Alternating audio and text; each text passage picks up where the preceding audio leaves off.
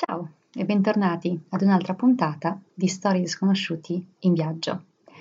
Io mi chiamo Fuling e oggi salutiamo una persona. È una persona a me molto cara, è una persona che mi ha vista crescere e che negli ultimi mesi ha dovuto lottare uh, contro un mostro. Questo mostro si chiama mm, cancro e la puntata di oggi è un caro saluto. Visionario, uno dei primi aggettivi che mi vengono in mente ricordandoti. Bisogna essere visionari per creare un'azienda che permette a chi vive in un'Italia multiculturale e multietnica di sentirsi un po' a casa, lontani da casa, a partire dalla cucina.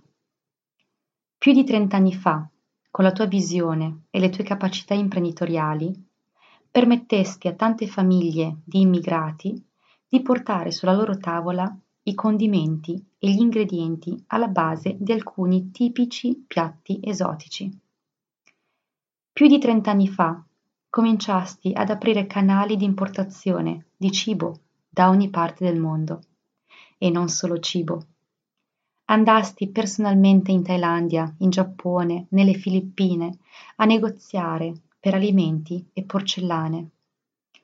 Quel famoso negozio alimentare in via Rosmini di nome Catai, che oggi si è allargato e si è trasferito in via Canonica, è paragonabile al padiglione Asia della fiera dell'artigianato, con il pregio di essere super ben fornito e aperto tutto l'anno, o quasi.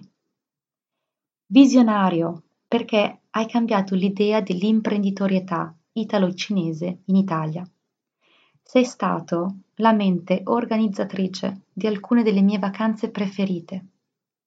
Nel 1994 scattasti questa foto di un gruppo di bambini cinesi in una piscina a Gatteomare.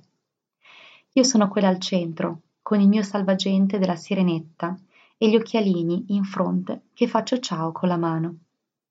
Quei bambini ti chiamavano zio, perché eri lo zio di tutti noi. Ci tenevi a far capire ai tuoi amici cinesi che essere imprenditori significa anche godersi i soldi che si guadagnano, significa chiudere a Ferragosto per meritarsi un po' di riposo, significa coltivare degli interessi oltre alla fatica. Nel tuo caso erano il golf e la fotografia. E poi l'estate nel Somerset per imparare l'inglese, perché il mondo è dei giovani e il futuro richiede l'inglese. Ma non bisogna dimenticare nemmeno il cinese. Così, nel 2007, consigliasti ai genitori dei tuoi nipoti di mandare i figli a fare un corso estivo a Shanghai. L'ultima volta che ci siamo visti, eravamo seduti al tavolo in cucina, a chiacchierare davanti ad una tazza di tè.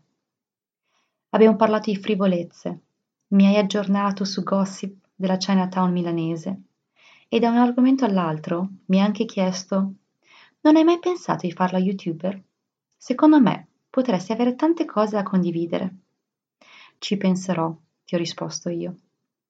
Mi chiedo quanti genitori di figli italo-cinesi sappiano cosa voglia dire youtuber. Sempre un passo avanti.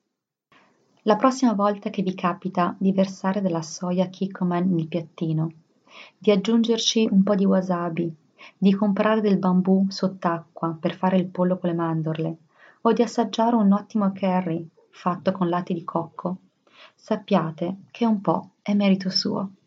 Ciao zio Luigi. Grazie per l'ascolto e alla prossima puntata.